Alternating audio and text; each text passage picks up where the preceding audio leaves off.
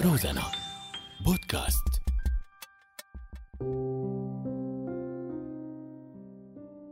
تغيير مناخي حرب وصراعات وتصرفات غير مسؤولة من الناس تجاه الطبيعة والبيئة. كل هي العوامل عم تأثر بشكل كبير على الغطاء النباتي بمنطقة شرق الفرات. بحلقتنا لليوم رح نحكي تحديداً عن مدينة الحسكة شمال شرق سوريا. لنعرف أكثر عن المبادرات اللي عم تحاول حماية البيئة والغطاء النباتي. أنا أسمع وهي الحلقة من إعداد نور الأحمد والمكساج لعقبة خليفة.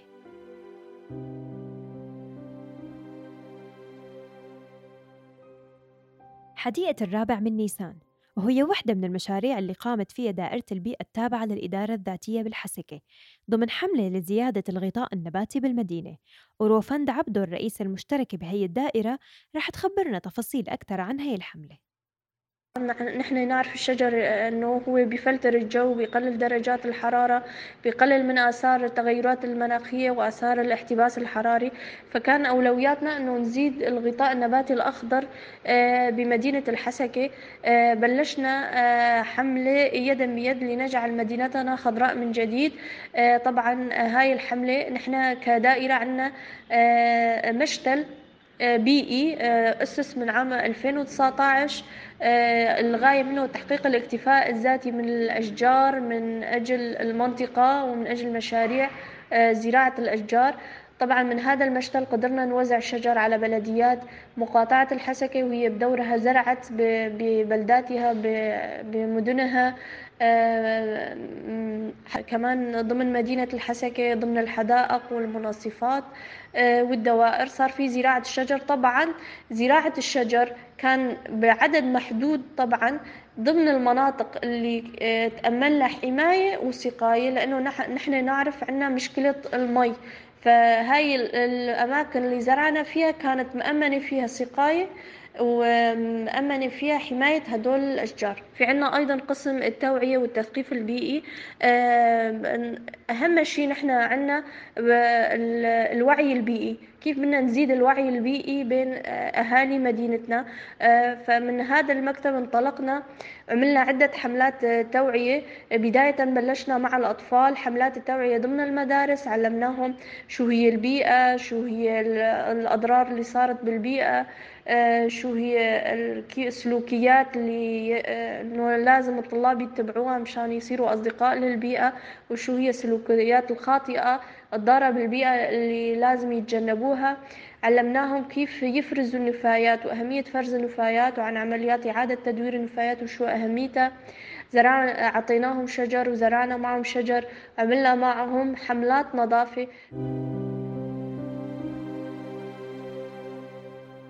منطقة الجزيرة السورية عانت من موجات جفاف وتصحر خلال السنوات الماضية.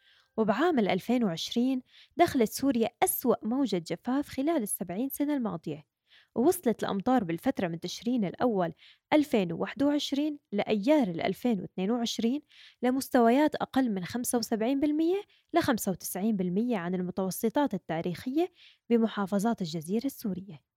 قبل كانت المنطقة كتير مخضرة يعني الغطاء النباتي فيها كان كتير حلو. سواء من الأشجار من الغابات الطبيعية الصغيرة أو من ناحية الأمطار آه، الطبيعة الحلوة بالبرية. يعني بشكل عام آه، الطبيعة كانت كتير حلوة موجودة بمدينة الحسكة. يعني كنا نشوف في محميات طبيعية موجودة بجبل عبد العزيز. كان فيها بعض الحيوانات. كمان من نزلة حما نحن عندنا معروفة اسمها بنزلة حما. هي كمان يعني فيها كان فيها كتير أشجار مثلا على الطرقات العامة كانت مليانة أشجار.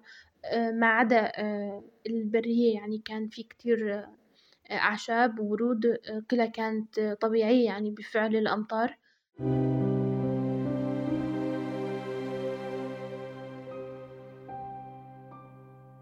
هاي ديالا صبية من الحسكة. تذكرت كيف كانت مدينتها وكيف شافتها عم تتغير وتفقد كتير من غطاء النباتي بسبب الأحداث الأخيرة بسوريا.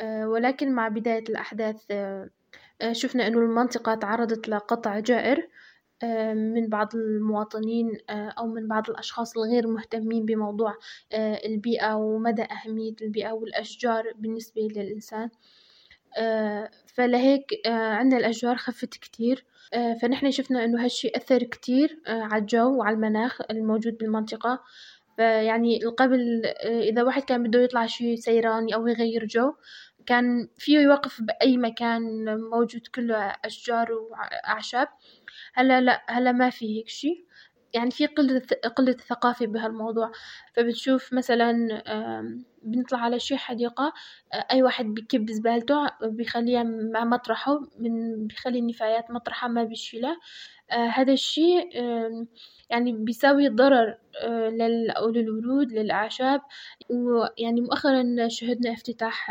حديقة الرابعة من نيسان أكبر حديقة موجودة في شمال وشرق سوريا حاليا. يعني منظره كتير حلو، طبعا نحنا كمان بنتمنى إنه موضوع الاهتمام بالطبيعة الاهتمام بالمناخ. أهالي الحسكة متعودين على وجود متنفس بمدينتهم سواء غابات أو حدائق عامة كانت موجودة جنب بيوتهم واللي اختفى جزء كتير كبير منها. فكروا بحلول فردية مثل إنه يزرعوا شجر من جديد أو ببساطة إنه يحافظوا على اللي ضل منه مجموعة من الشباب بالمدينة عملوا مبادرة لهالهدف في السنوات الأخيرة مع تراجع منسوب المياه في نهر الخابور وجفافه فيما بعد وجفاف الآبار بالإضافة للتغيرات المناخية تعرضت المنطقة لتراجع كبير في المساحات الخضراء. أمام هذا الواقع كان لابد من مبادرة جريئة تعيد للمنطقة بعض ما فقدت من مساحات خضراء. الفكرة بدأت بمنشور على فيسبوك. مضمونها زراعة شجرة أمام كل بيت. وبالفعل الفكرة وجدت أنصار ومؤيدين كثر من أبناء المحافظة لا سيما أبناء حي غويران. تحت حملة سميناها فليغرسها. الحملة الأولى كانت قرابة 80 شجرة تلاها حملات أخرى حتى وصلنا إلى 500 شجرة تقريبا في المراحل الأخيرة. كان شراء الأشجار على حساب شباب المنتدى في الداخل والمهجر. أما الشباب في الداخل فكانت مهمتهم شراء الأشجار. من المشاتل وزراعتها أمام كل منزل يطلب شجرة. وما ننسى أنه مدت يد العون من أصحاب المشاتل بتخفيض سعر الشجرة. وتواصلت معنا جمعيات أخرى أعجبت بالفكرة وقدمت لنا بعض الأشجار.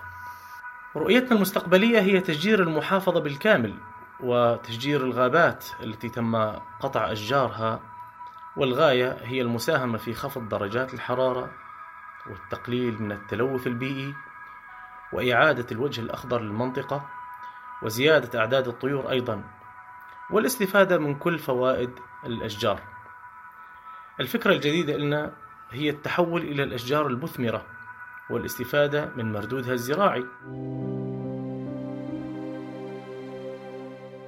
السؤال الأهم هون شو ممكن يكون دور المنظمات والجمعيات الأهلية وغير الحكومية بنشر الثقافة البيئية وتنمية الوعي البيئي؟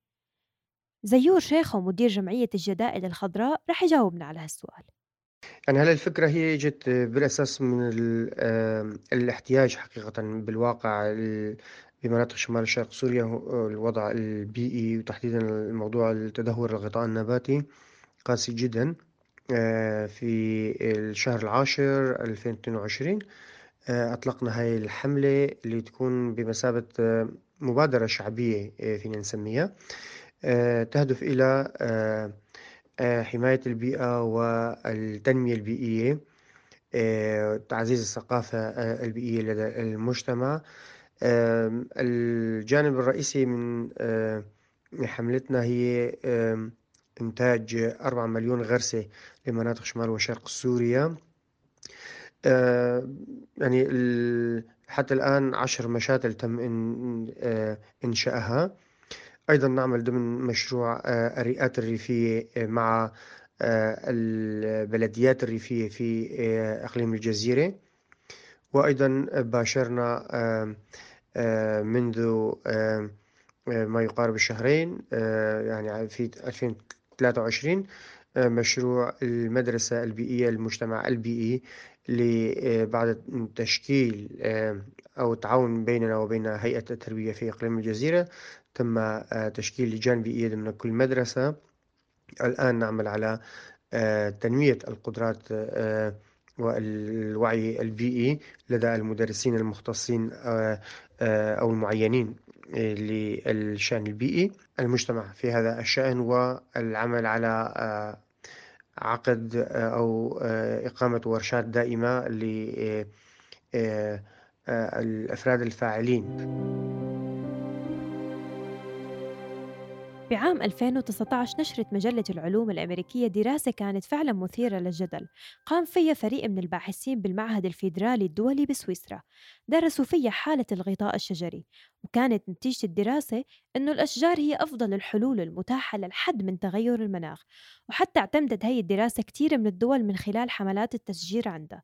وأولهم كان المنتدى الاقتصادي العالمي يلي اعتمدها كأساس لمبادرته لزراعة تريليون شجرة.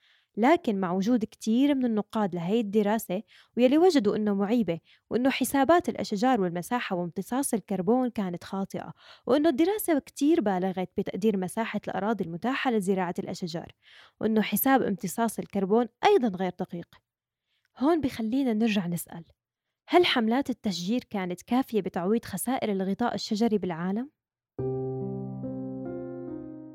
بختام حلقتنا لليوم جميع الحلول اللي رصدناها خلال إعداد هاي الحلقة هل بتشوفوها كافية لحماية البيئة؟ وبرأيكم شو الحلول الأنسب للحل من مشكلة التغير المناخي؟ وهل بتشوفوا أيضا الحلول الفردية ممكن تعمل فرق حقيقي وكبير؟ شاركونا بحلول مقترحة من خلال التعليق على بوست الحلقة بصفحتنا على فيسبوك روزانا بودكاست